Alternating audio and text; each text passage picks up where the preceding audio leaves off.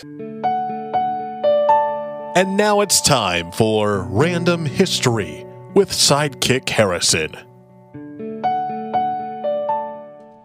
Both China and Australia lost a war to birds.